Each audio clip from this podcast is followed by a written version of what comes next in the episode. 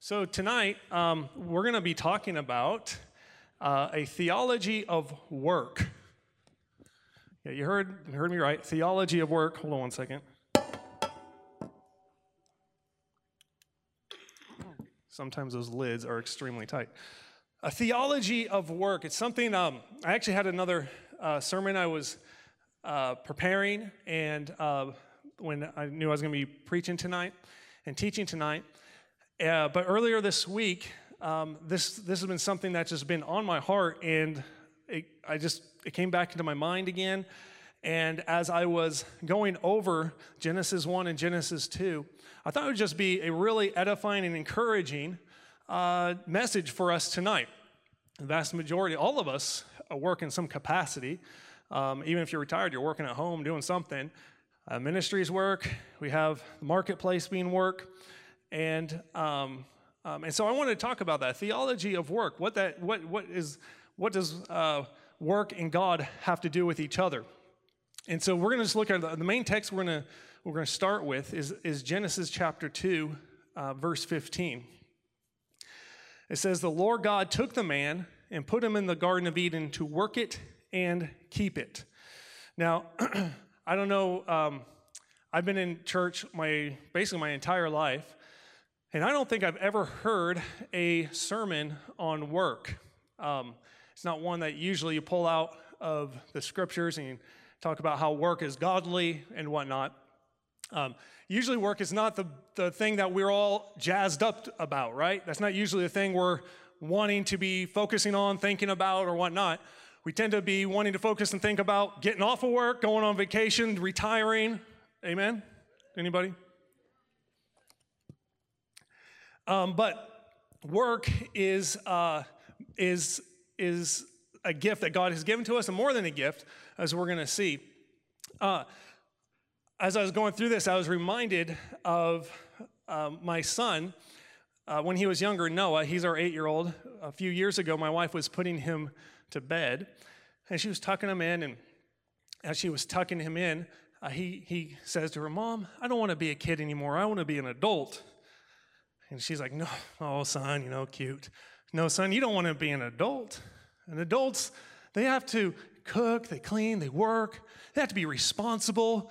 And he chimes up, he pops in, No, no, mom, not, not an adult like you, an adult like dad. that hurt me right there. you know, and, and you know, the responsible and being and, working and whatnot. We many Christians, when we talk about work, we spend a great t- deal of time working, but we don't spend a great deal of time realizing how our work in- intersects with our faith. If you may be a CEO, an owner of your own company, a teacher, stay-at-home mom, we majority of our lives we spend working and we spend uh, uh, in the business sector of some, uh, some in some capacity. But most of the time, we compartmentalize our faith to Sunday mornings or to Wednesday nights or to church services or to devotional times um, or, or whatnot. And we have these little uh, uh, compartments in our lives. Uh, and work goes into one compartment, and then, like, our spiritual life and God goes into another compartment. But Scripture makes no, no division between the secular and the sacred. In fact, I would even venture to say that, that there is no such thing as secular work for the Christian because the Christian is a kingdom reality. And whatever the Christian does is a kingdom effect. Amen? And, and, and so I would even say that, that not only does Scripture not make a division between secular work and ministry work or godly work, but that there, there really is no such thing as secular work or ministry work and godly work for the believer. God gives us our work, talents, and skills so that through them we might worship Him.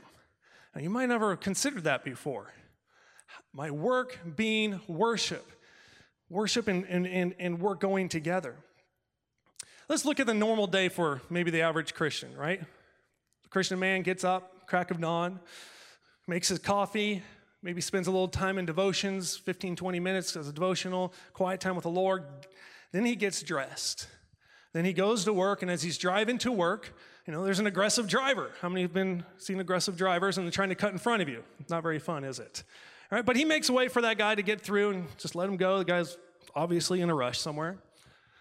Gets to work and pulls into the parking lot. And on his way over to the office, he sees trash on the ground and he decides to pick it up and throw the trash away. Walks in and begins his workday.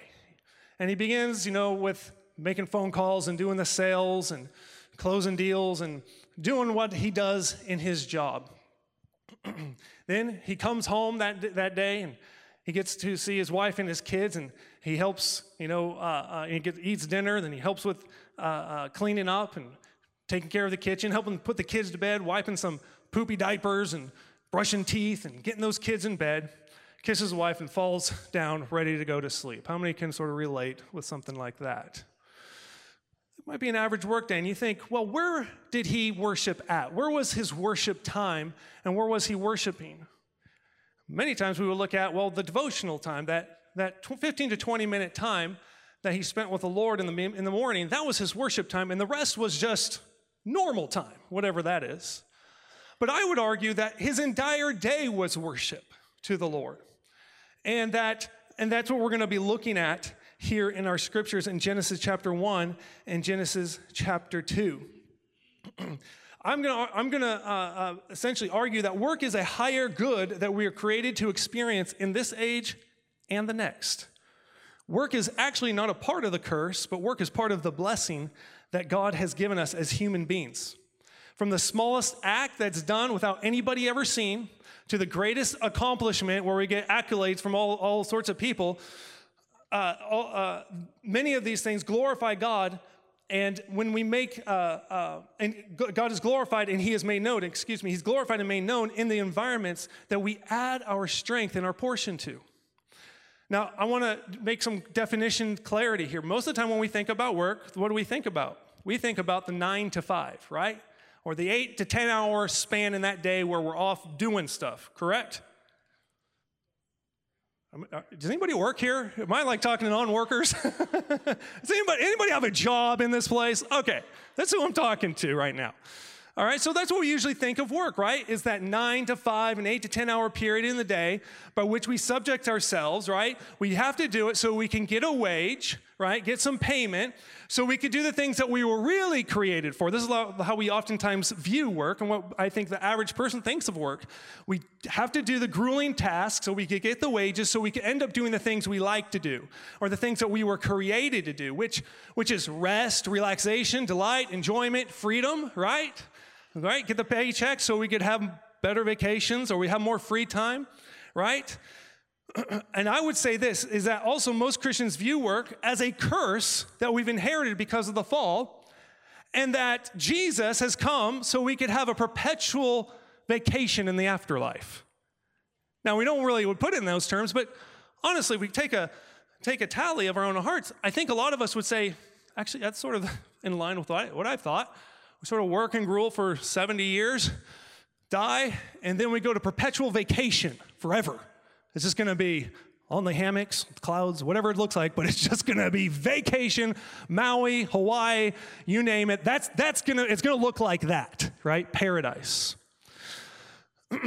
but again, that is not the definition, the biblical definition of work. See, work was not an effect of the fall. It, there we see in Genesis chapter 2, verse 15, it says that what? God placed Adam, the first man, he placed him in the Garden of Eden, and he was to what? Work it. This was before the fall. This was before they took of that, that uh, fruit and before the curse uh, came on the earth. God created man to work his, his earth. And so work was not an effect of the fall, but work is a manifested expression of the nature of God. Like, I don't believe that. you don't know my work.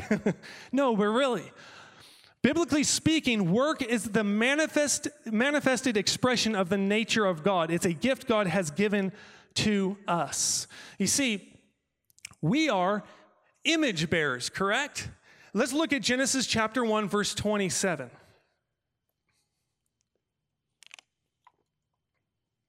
It says, So God created man in his own image. In the image of God, he created him. Male and female, he created them. This is what separates us from all of creation, according to the Genesis record, is that God created us uniquely in his image. He gave life and gave living form to all the creatures of the earth. They become living beings. And, and he breathes their, his life into them. But only mankind, male and female, are made in God's image. So, what does an image of God, what does it mean to be an image or in the likeness of God? That's the question we should ask. What does that mean? What does it look like to be an image of God? You see, to be an image of God is to be an accurate representation of something. Think of the mirror, right? You look in the mirror, you see not yourself, but you see an image of yourself, correct? That is an image, it's a perfect reflection of, of the one standing in front of the mirror. So, what does it mean to be an accurate representation of God? Because that's what He's created us to be. He made us in His image. We can't see God, so how do we represent Him? In 1 John chapter 4, he's, in verse 12, he says, No one has seen God at any time. If we love one another, God abides in us, and His love has been perfected in us. No one has seen God at any time. But, but John says that God is seen when we love one another. That love is not just having good feelings in our heart, it's an expressed love. It's a love that is shown forth. It's a it's not love as a verb, it's love as a I'm sorry, it's not love as a noun, it's love as a verb. If you grew up in the in the 90s, you might know that DC Talk song, Love is a Verb. Anybody here grew up in the 90s as a Christian besides me? Okay. love is a verb. and that's what John says. He says, No one has seen God at any time. We can't see, we cannot see God. But God is seen when we express his character and his nature to another being. And John uses love. He says, when we love one another, God abides in us and his love has been perfected in us. You see, by expressing his nature and qualities to, to the area that God has given us influence, I like to call that our domain. When we express God's nature and qualities to our domain, we are actually representing God or we are showing forth God. We're becoming a image bearer or ref- a good reflection of who God is. You see, the glory of God is seen in the people that manifest God's character. The glory of God is manifested. The glory of God, I'm sorry, is seen in the people that manifest God's character. How many want to see the glory of God? I want to see the glory of God. Scripture tells us the glory of God is seen through, through the, our, the, when we manifest his character. God is a generous God, and so when we act generously, guess what? We are representing him, we are reflecting his nature, and that brings us joy and fulfillment because that's what he's created us to do. When we forgive somebody, there's power in forgiveness, amen? If you've ever had an offense and a grudge or hurt, and you were able to let that go in forgiveness, it brings life, doesn't it, to you? It just this is something that brings fulfillment, life. Your the bondages of of offense and and uh, hurts and pains all of a sudden are broken off. Why? because that is a, the nature of God. He's a merciful God. And when we express that, there's power in it. so what was God doing before he created his image bearers? Because that's important, right? We, we, if we can't see God with our eyes, we can look at scripture, and that's what the scripture is actually for. It's to teach us and to show us who God is. And when we see who God is, it, it, it, uh, uh it informs who we are and our purpose. So, what was God doing when He created His image bearers? What is the picture of God we have before Adam was made? So, we're going to just look at pages one and two of the Bible, the very beginning of this, uh, of this entire story. We're going to look at what, how the Bible describes God. Now, in these two, these two pages, these two chapters, chapters one and two, we get two creation narratives. All right, there's there's two creation narratives. It's one story, but two narratives. And, and uh, um, the vast majority of theologians and, and those in commentaries, those who, you know, you read the commentaries, will say when you read Genesis 1 all the way up to chapter 2, verse uh, 3, it's a clear narrative. And then at verse 4 of chapter 2, uh, it's, this, it's the same story, but the narrative completely changes. And so we're going to look at these two narratives to see how this can inform us about work and about creativity and about us being uh, image bearers of God made in his image. So, the first narrative we're going to look at is in chapter one, and this focuses on God and who He is and what He does. And then the other narrative that we're going to look at, starting in chapter two, verse four, focuses on the humans, Adam and Eve, and their purpose. And in both of these narratives, we'll see that, that work is not a curse, but an honor that God has given us to glorify Him and bless others. So, are you ready? Good. So, let's, let's just go to, to the very first chapter of Genesis, very verse first. We're going to look at the creation narrative that focuses on who God is and what He does. Genesis 1, verse 1. In the beginning, God created the heavens and the earth, and the earth was without form and void, and darkness was on the face of the deep. So here we have the setting and its description. The setting of this narrative starts where every good story is going to start in the beginning, right? And what happens in the beginning? God created the heavens and the earth. So there's our setting. And then he gives us a description of what that setting looks like. Right? The setting looks like it's without form, it's void, it's empty, there's darkness, there's this face of the deep. Deep can be very scary, right? And so, what does this look like? How does it start? How does this narrative start? Does it start good with a happy face, or does it start maybe bad and a little, oh, a little crazy? Maybe it starts neither. Maybe it's just, it's just the setting. It may not be good or bad, but it's a setting, and it does seem a little bit like void, empty darkness. Who wants to be in that type of place? You know. So let's look at what happens and what the solution is to that type of place. And the rest of the narrative in Genesis chapter 1, starting at verse 3, God begins to bring order and he begins to bring formation and he begins to bring life into this earth, into this heaven and earth that he created. And it continues on to describe who and what this God does. This God that we find in Genesis chapter 1. And we'll find this that whatever God does will give us a insight into who he is because he only does what he is. He doesn't do anything as contrary to his nature. So we see him do something, we could, we could actually look into that and say, oh, that's that's a quality of God. And so, what does he do?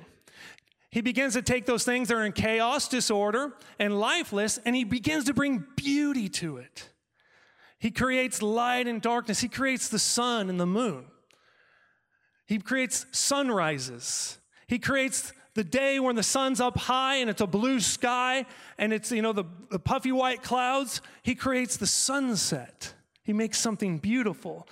This last week, we uh, had a little time in Florida, and while we were there, we saw uh, our first night there, we're um, um, uh, on the bay, and we see this beautiful, one of the most stunning sunsets I, I think I've ever seen. I just sat there for about an hour and just gazed. I just was like, everyone was quiet, just watch.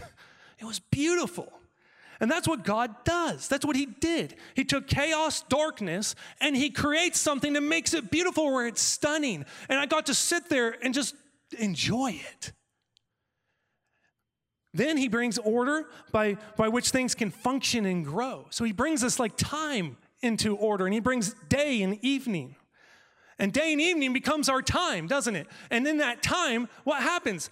In time, things grow, don't they? They increase right? And he creates this order. He takes a chaos and lifeless area and he and he makes it have order and it so it could, can, can function and bring growth. He blesses his creation. He creates the birds and the, the fish and the, all, this, all the land creatures, and he blesses them. And the word blessing literally just means he makes them happy. That's what blessing means to make happy or to, be en- to make envious, to make others envious because you're being blessed. He blesses his creation by giving it the freedom to be fruitful and multiply. What's this say about this God who's working? Right? At each end of the day, what does it say? seven times throughout this first chapter, it says, And God saw that it was good. What's that say about our God? He's good. And everything he touches turns beautiful, life giving, delightful, enjoyable, right? That's what it's showing about who this God is, who our God is. This first chapter focuses on giving us insight about God. Now, the next entire te- the entire text is I'm sorry, the entire text is focused on what God's and, and, and which I'm sorry, the entire text is focused on what God does, which reflects who He is, which I said earlier. Now, the second chapter in chapter two, if you flip on over to chapter two with me, gives us another perspective. So, this whole first chapter, we get to just see God at work. God is not a vacationing God. God is a God who works, but is also always in rest while he works. And this is what he's called us to. And so, even as I speak on a theology of work, some of you in here might, be, uh, might have that title, workaholic. This is not a, this, this, uh, this teaching is not a license to be a workaholic. But then there's other of us in here who actually really despise work and really hate work and maybe you have a little title, you would never say it, but maybe somebody who knows you, lazy, right? Doesn't like to work. This is a, a, a, a teaching that can show you the purpose so we could have this. There's nothing wrong with resting, correct? We're called to rest. We're called to enjoyment. We're called to, for pleasure, amen? But we're also called to work. And those things actually don't contradict each other in God. And neither should they contradict each other in the believer. Jesus says this My yoke is easy and my burden is what? Light. Which means this He has a yoke and He has a burden, but it's easy and it's light. There's rest in it. This can only happen, church, this can only happen in the kingdom of God. Outside of Christ, you can't have both work and rest coexist together in everything that you do. But in the kingdom of God, it doesn't matter what you do. It doesn't matter your occupation. It doesn't matter the stress of the job or the intensity of the job or the non intenseness of the job. We could have both a good work ethic and rest at the same time, expressing the image of God. And so let's look at this second chapter real quick. You guys okay? All right. So let's look starting at verse 4 because that's where the, the narrative for the second chapter, I'm, I'm sorry, the second, the beginning of the second narrative begins. so we're going to get another setting and another description. So chapter 2, verse 4. This is the history of the heavens and the earth when they were created. In the day that the Lord God made the earth and the heavens, before any plant of the field was in the earth, and before any herb of the field had grown, for the Lord had not caused it to rain on the earth, and there was no man to till the ground. But a mist went up from the earth and watered the whole face of the ground. And so again, here we have this setting and this description. The setting is again is the heavens and the earth, they are made. But what does the earth look like? It says that there's no plants on the field, there's no, no shrubbery, there's nothing. It looks barren. I just could picture, it sort of paints a picture of a, a, a, a desert type of look, a, just a barrenness. There's no plants. And why does it say there's no plants? It says there's no plants. Well, it says there's no rain at this moment. Um, but then it does say actually there is water and there's a mist that comes up from the ground and it actually is watering the whole face of the ground. So that's actually not the main reason why there's no plants because there's not a lot of rain falling. But he says there's no man to till the ground. There was no man and no person, when it says man, it's just not talking about a gender, mankind, to actually work the ground to bring the beauty. So, verse 5 tells us why it's barren. And then we get this solution in verse, verse 7. Look at verse uh, uh, 7 with me. It says, The Lord God formed the man of the uh, man, the Lord God formed man of the dust of the ground and breathed into his nostrils the breath of life, and man became a living being. And so God makes that there was no man, so he makes the man because there was a problem, or it just wasn't that good and that it was just barren. So he makes the man, and then he makes a garden. So God's the first one to actually make this garden, and remember what a garden is. A garden is taking something and you bring symmetry, symmetry to it, you bring order to it. How many in here are gardeners? Anybody likes to garden? And what do you have to do? You go and you make rows and you make, you make uh, uh, uh, I don't know, other things. I don't know. I'm not actually a great gardener. I have been in great gardens though. And what I notice about great gardens is that they're beautiful.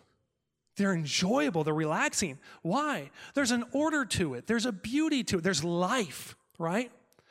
Right? If you took, if you took a, um, wild strawberries, found wild strawberries out in the, in the wild, if you ever found those.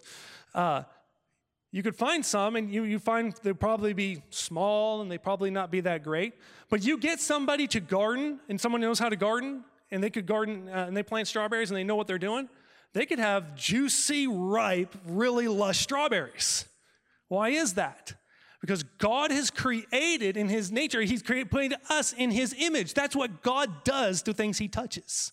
And he makes us in his image. And when we touch things and bring life and order to it, and we bring uh, uh, beauty to it, or we bring benefit to it and to those around us, we get to, we're expressing the image of God. And so he makes that garden, and I notice he makes the garden after he makes Adam. So I imagine he makes Adam, and then he says, Adam's looking around. It's like, wow, this place is barren. Wow, it's like dust. Wow, this, what are we doing? God's like, hold on. He makes this beautiful garden, and then he comes and grabs Adam says, Here, here you go. And Adam's like, Wow, this is awesome. This is great.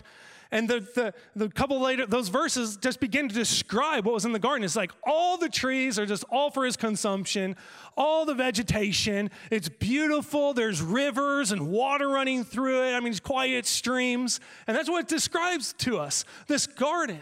And Adam's looking at all of that. And this is what God tells him to do. This is our, the main scripture we start in.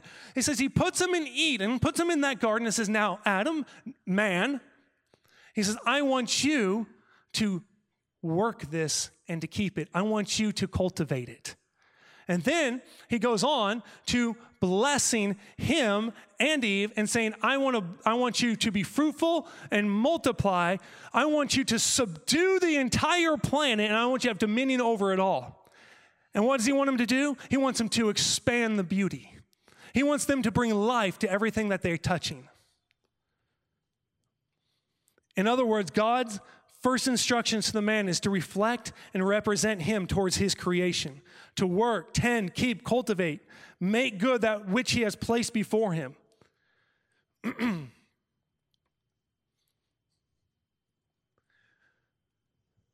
when God tells him, He says, I want you to subdue and I want you to have dominion over every living thing on the earth. Now, dominion is not usually a word that we are like, we like a lot, right? Have dominion, right? Dominion seems to be like, overcome and conquer. And usually how we see dominion is like is like overcome and conquer people and use it for your advantage or use whatever to your advantage. But that is not how god how god does dominion. God is a king amen? And he has a dominion right?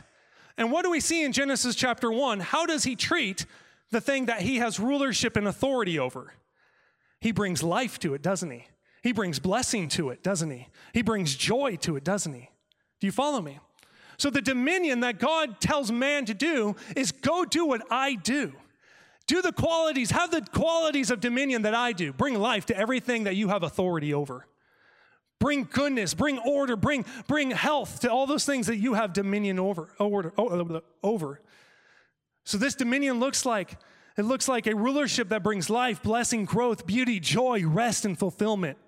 It's a rulership that reflects generosity, goodness, kindness, gentleness, love, joy, peace. Does that ring a bell? It's the, it's the character of God, isn't it? It's the fruits of the Spirit. And that's what we can see if we look at Genesis chapter 1, how God takes this dark, deep, chaotic craziness and makes it awesome and life giving to where we enjoy it. And then he says, Mankind, I want you to do this. When, I, when I, I, forgot, I forgot to, to mention this, but, but Adam and Eve, they're the characters in the story, but they're more than the characters of the story, they're representation of you and me. Adam, actually, the word Adam, is the Hebrew word for human. And so when it says man or it says Adam in Hebrew, that's actually human. And we have it as the first name of of Adam, but that's what Adam means. It means human. And so when he talks about these characters in this story, he's really talking about you and me. He's not just talking about some guys long, long, long, long time ago, this the first couple, our first parents or something. It's talking about us and our identity and our purpose. And so here we see that Adam, the first man, is going to take the raw materials of the earth and develop them for the glory of God and the benefits of other humans. And so here we have this goes into it. Say, how does this work in my in my uh, how does this work in my job? I don't I don't understand. You see, a contractor, what do they do? They take the raw materials of the earth, right? They take stone and, and gravel and whatever, lumber and all of those type of things, steel, and they begin to build amazing buildings that we could sit inside. We could have air conditioning and out from the sun, be amplified sound, have a, have a fantastic time in here, right? Look what that contractor did. He just took the raw materials that God has given to us and made something great, right? An artist takes the raw materials of paint and colors and uh, has dominion over it and does what he, what he wants to do with it, and makes it something where we pay money and we put it up on our wall and we gaze at it and say, wow, that's super enjoyable. Lawyers take principles of justice and codify them into laws that benefit society. You see, this is in all of our in all of our uh, um, areas of influence. Every area and every occupation, and uh, uh, really takes on the form of what God gave to us back in the garden. Taking what He, taking the, the fundamentals and the, the basic principles of things and making them amazing. And I want to go into uh, uh, something about male and female here, about expressing God's image and work, because chapter two begins to, to describe about me, both male and female. And, and uh, this is, as I was going over this, it was just, for me, it was invigorating and, and it was insightful. You see, in this, in this second narrative, Adam, the first man, is not to do it alone. Look at verse 18 of chapter 2.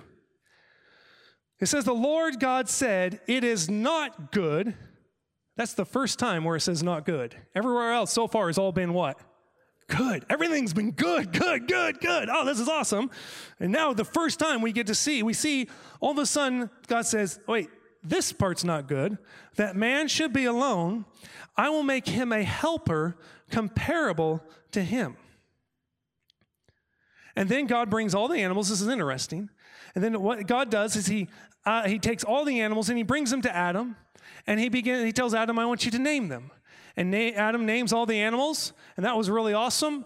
But then it says that there was no suitable helper for Adam, and then it goes into the description of how God creates Eve. And so what we see here is it's not good that that man, that Adam, or the gender of male, put that way, that he alone reflects the image of God. The woman completes the image and reflection of God on the earth. See, she is the, to be a helper in the sense of manifesting the reflection of God on the earth by subduing, multiplying, having dominion together with man. You see, woman is not created to be a glorified assistant to man. The word helper here is not pointing to to be a helper to man do his job. It's helper for man to, to reflect the image of God. God looks at man, at Adam, and says, you're reflecting my image, but it's not fully being reflected. I need to make another gender. And it's gonna, he, she's gonna help you reflect my image. She's gonna help you be my image bearer. And he makes Eve, and that's why, and they become a partner in reflecting who God is. It's interesting that Eve, the name Eve in Hebrew means life. And so she's a life giver. And it's interesting to me that this story that God places this, this uh, issue of, hey, it's this not this thing that's not good, that there's there's not a there's more there's more of me that needs to be expressed. And Adam, you're not fully doing it. And then God places, does this, you know, there's this little story of all of a sudden Adam naming animals. You see, what Adam does is Adam he partners with God. God creates the animals, God brings the animals, and then God gives Adam the, the honor and the blessing to bring identity to the animals. He names them, and that's what a name does. It brings identity, doesn't it?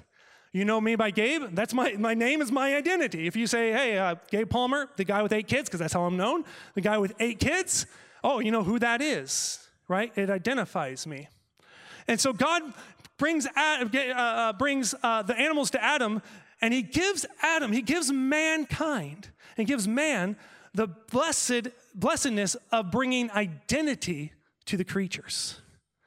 And then he creates Eve, who's a life giver. And we could obviously see that because women do a great job of childbearing, producing more and more kids, more and more people.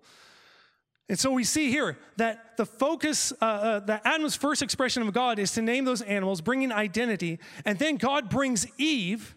And when he brings Eve, she's a life giver.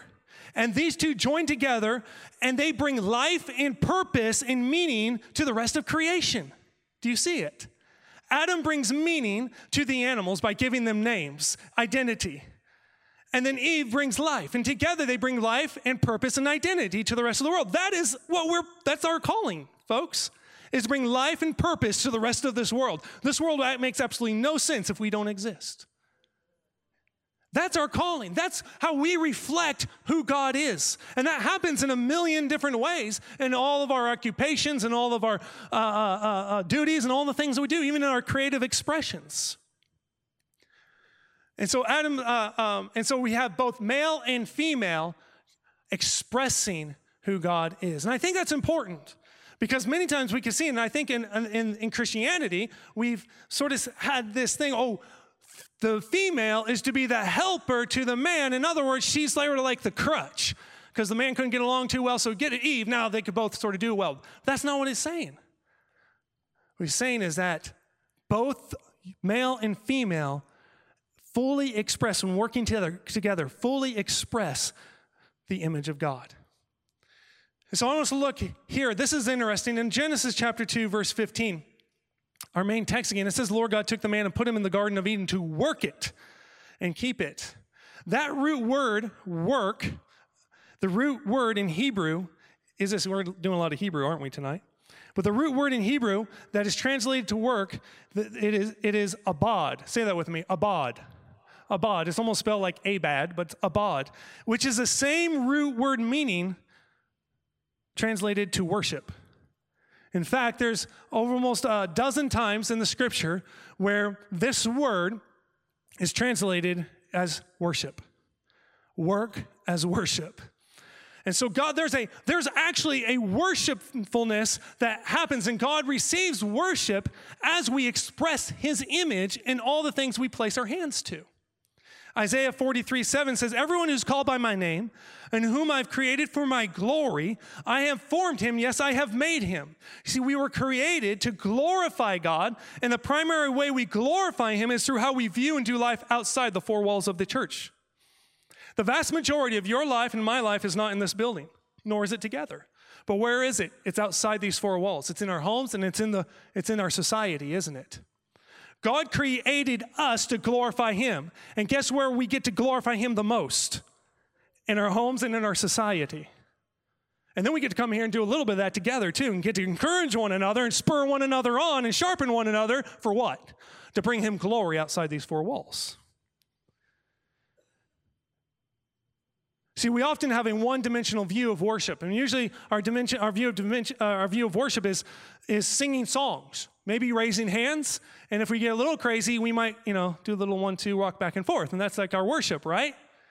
That's a very one-dimensional view of worship. God has a much grander view of worship. He says, "I created you. Your being is a worship to me. It is, it is something that brings glory to me when you walk in reconciliation, when you walk restored and walk in the fullness of who I created you to be. See, work is worship when you fulfill God's purpose for creation. You prepare and develop the earth for the benefit of humans and the glory of God. When we are benefiting others and using our talents and giftings and abilities that God has given to us to benefit others and, and, and bring glory to God, we are in fact living worshipers.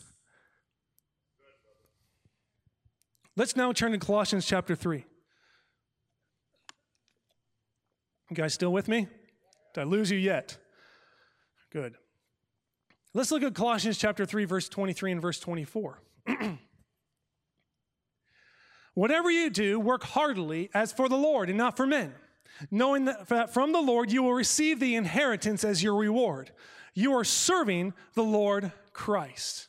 Whatever you do, you work heartily as for the Lord and not for men. Who is he speaking to? Us. He's speaking to Christians. You see, when we get saved, we give everything to the Lord, right? That's what, that's what, when we become born again, our allegiance is now to the Lord. What are we to do? He says we're to love Him with all our heart, mind, soul, and strength, right? Doesn't really leave anything out, does it? With everything, we are to love Him, even in our work, even in our occupation. And this also goes in place. I'm not talking about only getting a wage. I'm also talking if you're a stay at home mom. Because actually, stay at home moms, I know this firsthand, work more than all of us put together because their jobs never end. They never get to time off. they never get to go leave work, right? Sometimes if dad comes home and he can do it. but this is for anybody that places their hand to anything. This is for all of us. And so here we see in Colossians chapter 3 verse 23, he says whatever you do, you work heartily. Whatever you do. So this goes beyond the 9 to 5. Anything we do, if you clean the house, if you wash your car, those who do drawings, paintings, write stories, write books, write whatever. Anything that we do that helps bring order and life. We had just purchased a house recently, and uh, that house uh, hadn't been lived in for like eight months. And so, over the last eight months, you know what you do? You know what happens if you leave something un- unattained or uh, uh, not, you know, not taken care of? What begins to happen to it? It begins to deteriorate, doesn't it? It begins to fall apart. And so I've had to go in and, and I've had to cut down shrubbery and I have to like do a bunch of uh, uh, yard work. We've had to go in and replace some of the wood because it started to rot. Why? Because there was no man to take care of it, no human. Do you follow me? And when there was no human to take care of it, what happens? It goes back to that chaos, darkness. Do you follow me? And even so, as I'm taking out that little rotted wood by the front door and I'm placing a new piece of wood and I'm painting it and getting it all, I'm ex- actually expressing the image of God. He, it's the glory and the honor that He has crowned us with. Making things beautiful, or making things beneficial, making things workable, right? Do you follow me? So it's not just, He says, whatever you do, you work heartily. Everything we do, even changing a baby's diaper. Amen, mothers. What happens if you don't change a baby's diaper? It gets bad. So you got to change it, right? so anything of any of this type of stuff, maintaining our homes. I was sitting in the, in the office the other day with Alicia, and I was looking, and we were talking about this a little bit. And as I, I was looking around, and I was just saying, you know, like this whole room, right? This room, you know, it, it used to be a, basically a storage, and, and, now it's a little counseling center. So we have some nice couches in there, some nice lanterns. It's painted nice, nice picture, little coffee table stands, and then a little vase, a little flowers. I think this room, somebody came in here and exercised their God-given honor and glory to bring life and order and beauty. Now we're sitting here having a nice conversation. It is really enjoyable, right? If no one went in and do that, it was just a storage place, stuff stuffed in there, guess what? We would not be sitting in there having a nice conversation. Why? Because it would not be nice, would it? But somebody comes and they just, somebody made the furniture, somebody makes the vase, and we get to benefit from that. Do you see? Everything we place our hands to, God has given to us to reflect Him. So, whatever you do, we work heartedly with all of our heart, with joy. I used to not like housework, but I tell you what, as I've been going over this and it's been getting in me, I've been like, I'm ready to do kingdom work. I'm mowing the lawn. I'm ready to do kingdom work. I'm washing the car. I'm going to build up this thing. And I tell you what, I'm finding, I'm like, wow, it is amazing. If I wasn't doing this, this would just go wild. It would be, our neighbors would complain. it would not bring, our, our neighbor, we couldn't bring benefit to them. And they'd be like, oh, that's an eyesore. But because I'm expressing the image of God and I putting my hand to it, working heartedly with thanksgiving, like, God, thank you for this ability to do this. We, as the humankind, are only species are able to do this type of thing, folks. And we do it, it's like, wow, look at that, it's beauty, it's beautiful. Whatever you do, work heartily. In the second part of verse 23, he says, As for the Lord and not for men. knowing that from the Lord you will receive the inheritance as your reward. So now, as believers, because we've given everything to Christ, no longer us who live, but who? He that lives in us, we no longer work primarily for a wage. We work primarily to bring him glory. That's our calling. Yes, we get wages, but you see, before Christ, that would be our primary goal. Get the wage so I could do the thing that I really think I'm created to do, which is relax and enjoy life, right? And we, and we totally miss it. And he's like, actually, there's real enjoyment if you could see that you're an image bearer of me. And that when you place your hand to this, you do it unto me, and it brings me glory. He says, This is what we're really created for. Do it unto me, not for men, knowing that the Lord will receive I'm, uh, uh, I'm sorry, knowing that from the Lord you will receive the inheritance as your reward. Folks, as we work heartily as unto the Lord, He's actually going to reward us in a much greater way than our paychecks ever will. I don't know how this works, but the, the, the whole you know, system, the ecosystem of the kingdom of God is so generous and so good. It's crazy. He says, if you give a cup of cold water to a child, he says, Surely you have a reward. You guys have no, you guys have any idea how many rewards I'm getting? I'm like, my kids ask for a drink. I'm like, yeah, yep, here you go. Who else? Yeah, I'm getting rewards. Why? Because I'm bringing benefit to them. Do you follow me? He says, I'm going to reward you greatly just because you're my image bearer, just because of who you are. And as you operate in who you are and do what you do, he says, it's going to bring me glory. As it brings me glory, I'm stacking up rewards for you, and you're getting a paycheck in heaven. And that's going to be a nice reward. And you're going to be thinking, what? I didn't do anything. I just, I just was faithful to my job. I was just faithful to, to not cheat, or I, I forgave, you know, the person that was rude to me, or, or, or I forgave the person who ripped me off and, and whatever. And he's like, yeah, you do you look at me? He's like, Look at me. Look what all I've done. I've given you the honor and the glory to be like me. And guess what? You get to have everything I have. Guys, we got such a great deal. In verse 24, you see, the focus of our work is to be reflecting the glory and the worthiness of God. He says, You are serving the Lord Christ. You see, Christians should be the most excellent in their work and attitude, whether anyone sees them or not. C.S. Lewis once noted, he said, how valleys undiscovered by human eyes are still filled with beautiful flowers. And he goes on and asks, who did God create that beauty for if no human eye has ever seen it? And his answer was that God does some things only for his own pleasure. He sees even when no one else does. You see, when we do, when we pick up, you know, I mentioned the like, first guy, you know, uh, sort of the typical day, the guy that sees a piece of trash on the ground, he could easily just walk by, he picks it up and throws it, throws it away. God sees it. Nobody else sees it. God sees it. And God says, Hey, here's my image bearer. He's taking what was sort of like getting messy and he's making it nice. That's my guy. He looks like me. That's what I do. You see, the worldly man thinks about material wealth this way. He thinks, after I meet all my needs, how can I use my money to bring me more comfort, entertainment, pleasure, and prestige? But the servant of God thinks about money this way. He says, after I meet all my needs, how can I use my money to bring my master more comfort, pleasure, and prestige? Do you see the difference? One works with primary goal for money, the other works primary goal for glorifying God and all that he does. You see, when others see us work or they see our work, uh, when others see us work or they see our work and they see where our hands been placed to, they are seeing a reflection of God's heart and God's character.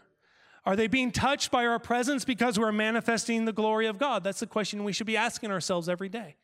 God, am I reflecting you rightly? God, do people, after they see me, they see my work, or they encounter me, do they see something different than what they would see in someone who does not have Christ? Worship is more than a song or a service. The primary way God has ordained us to worship and honor Him is in our capabilities to bring life, order, peace, benefit, and growth to those things that are around us. This is the primary way. Most of us are going to spend, most of us spend our lives, the majority of our lives, in our homes and our societies. And God has created you and created me to be his image bearers that bring him glory. Now, I've just said, I've made this on a very practical level. And I haven't even touched, and I'm not going to have time tonight to even touch it, but I just want to bring this, bring this other reality out. Not only, because this is a gift that he's given every human being, right? You don't have to, there's, there's plenty of non Christians that do some really awesome stuff and make the world a really nice place. Why? Because they're humans, they're made in his image. But when we receive Christ, now we have a dominion and authority that's not just over material things, but also spiritual things. And now we can also not just make a benefit and a glory in the material world, but we can also change things in the atmosphere. We can bring peace where there is tension. We can bring joy where there is bitterness. We can bring life where there is death. Why? How? By being who God's called us to be, by operating, get working heartily as unto the Lord and not unto men. Amen? You see, we need to be delivered from the American dream. And this is what the American dream is, and we're going to finish here. The American dream is this is that I work to make a bunch of money so I could do what I want to do, pursue my happiness. We need to let go of that American dream and get a heavenly dream. A heavenly dream is an eternal dream. It's a dream set on eternity that we look actually to the rewards that we are going to be receiving. You see, not only in this life does God called us to work, but He calls us to work actually in the next life as well, or in the, in the next age as well. And we see that. We don't have time to go through it, but I'm going to make mention of it. Just, just so you know that Jesus didn't die and rise again and deliver us just so we can have a perpetual vacation in the afterlife. But He tells us that we're going to rule and reign with Him. What's that mean? Have dominion still. The same thing He gave to us in the garden which he gives back to us through Christ, we're going to be continuing doing throughout all of eternity. Ruling and reigning with Christ. That means we're doing work, folks. We're going to be doing work, but guess what? The work's not going to be burdensome, the work's going to be joyous. How many ever been to an orchestra or been to a, to a, a play or to an art museum? When you go to those things, people are working, aren't they? But what's happening? It's so joyful and so good. With creativity is happening, expression is happening. Guys, this is what this is. This is a taste of what God has for us. He's gonna, He's gonna be spicing it up with a lot of His glory. We're, we see in a veil now, but then we're gonna see face to face. And I tell you what, we're gonna be looking back and saying, Holy cow, I had no idea that this life was way more than going to a church service and trying to get my little devotional time. I didn't know, I didn't know that it was all about my entire life was to bring you glory, everything that I touch and see. Amen? Let's stand together and we'll pray.